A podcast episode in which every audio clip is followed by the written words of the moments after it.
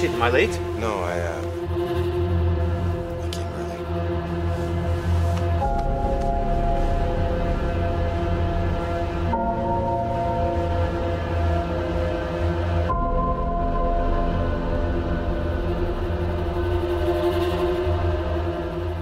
Hey guys, Nick Gerosos, Dr. Andrew Steinberg, and welcome to another episode of have the balls to talk about, About it. It.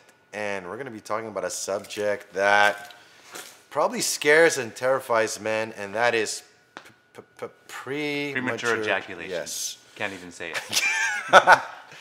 So, Andrew, yeah. this is more common than people think. This is very common. Uh, as some studies show up to 25% of men have some degree of, or some episodes of premature ejaculation. When we say, just I'm gonna kind of break it down.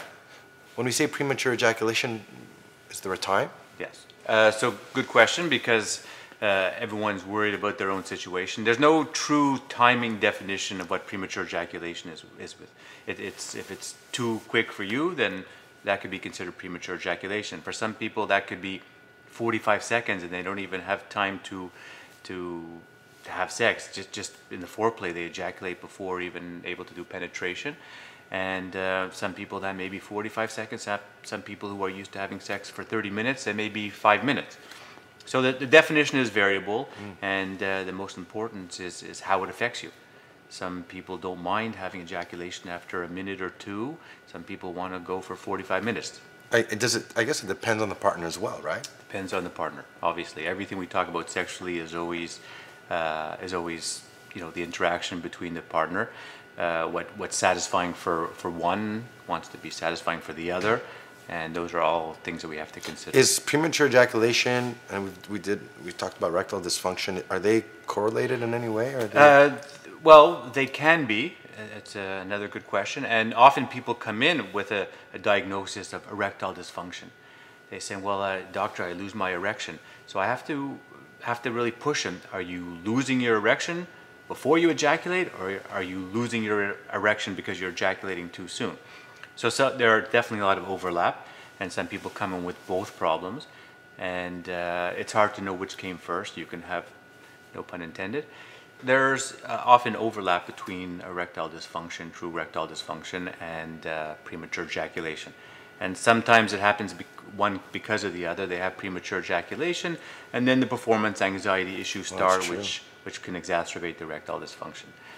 Um, common question that I get is, do I have to treat it? Or, uh, and it's a very simple answer. If it bothers you and you want to treat it, uh, then there's the things that we can do to, to, to improve on it. and what are, what are some of the treatments that, that people can do? Well, the, the treatments are, we have different types of treatments that are available, and sometimes uh, doing different treatments are better than doing one of the treatments alone. One of the simple things that you can do is to help train yourself. And this you can do without a specialist, uh, and you can read online how to do it, but there's what we call coitus interruptus, or start-stop technique. Okay, uh, often takes a willing partner. Uh, but what you do is when you're in the act and, and excited and you get uh, to that point, before the point of no return, you stop. And you can go back to, you know, other forms of foreplay or, or kissing or distracting yourself essentially. And then you go back into it and trying to practice this starting and stopping before you ejaculate, before you have an orgasm, can help sometimes lengthen the, uh, the period before ejaculation. Uh, the other thing, because again, a lot of these things are difficult to do on your own uh, or to learn how to do it properly, is a sex therapist. okay.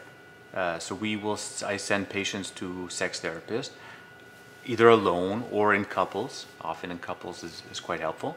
And they work together to try to help, again, train you or train, uh, train your body to Is it, to is it longer. more biological or psychological? Uh, I think there's a biological nature to it. Uh, I, with everything sexual, there's always an interplay of the of the two, and you've probably heard me say that in some of our other videos talking about erectile dysfunction.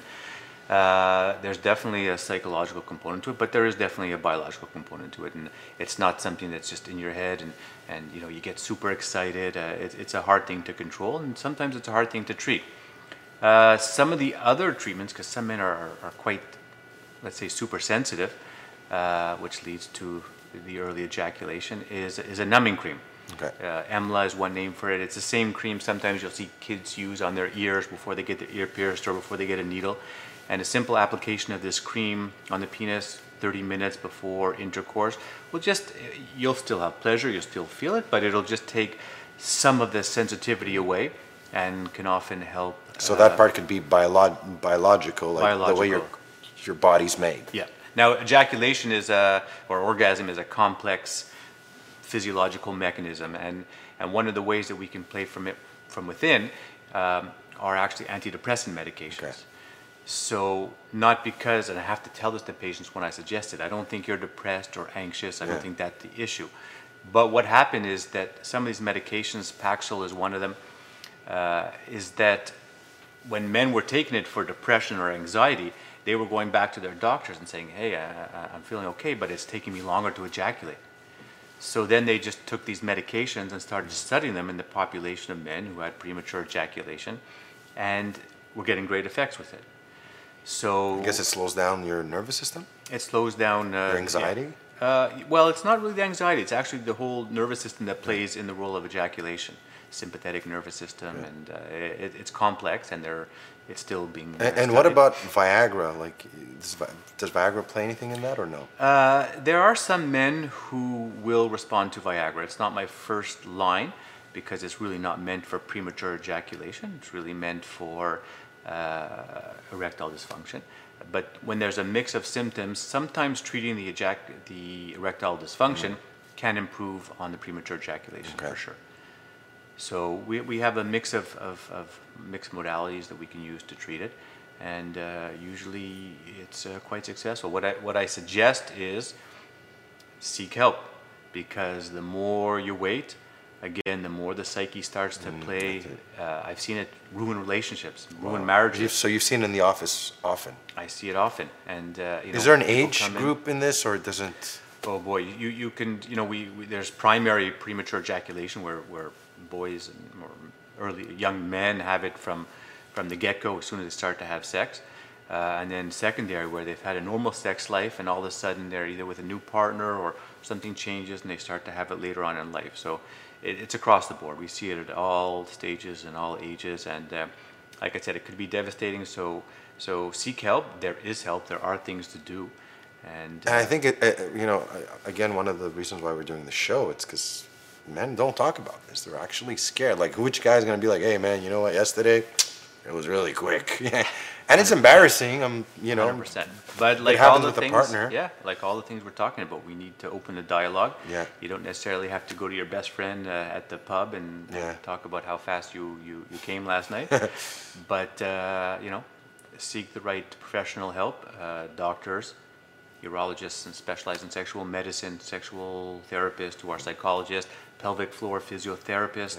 Uh, often deal with this uh, with these issues, and it should be a team approach.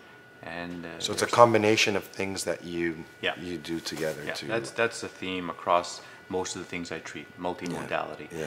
And I always go back to the heart. If you treat the blood pressure, the diabetes, the smoking, whatever, you have a better chance of improving your heart condition. And the same thing is is with many of your organs. If, if you can improve the psyche and you can improve the, psychological aspects, the, the social uh, aspects of it, and the physio- physiological aspects or the biological aspects, you have a much better chance of being of being successful in treating all these. Uh, When you see patients, um, is it normally just the man who comes, or the man and his wife? Uh, what do you tell a woman when she complains? Yeah, it, it's. Uh, Does it happen? I'm- Often, often, uh, I would say not for for these kind of things. Ninety percent of it is is the man coming alone. Okay.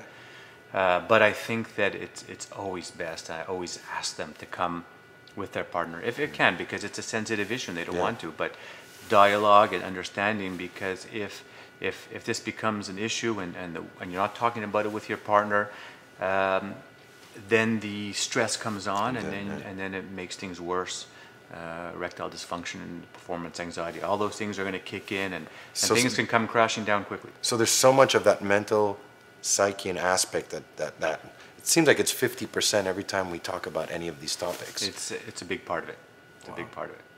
So don't So- be afraid to address that. Yeah. So guys, let us know if you have any questions. Put them in the comment box. I know it's a since it's, it's kind of I call it scary or a subject that you know most men don't want to open up to. Uh, but you know this is why we've created the show. So leave a comment. You can write to Dr. Andrew if you want more information. Come to the clinic. Um, and that's it, guys. So I want to thank you for watching the episode. Have the balls to talk about Have the balls to talk about it. Make sure to visit my website, nickjoseph.com, as well. it. SteinbergUrology.com and at Steinberg Urology on Instagram. So, guys, don't forget, have the balls I forgot my balls. to talk Talk about, about it. it.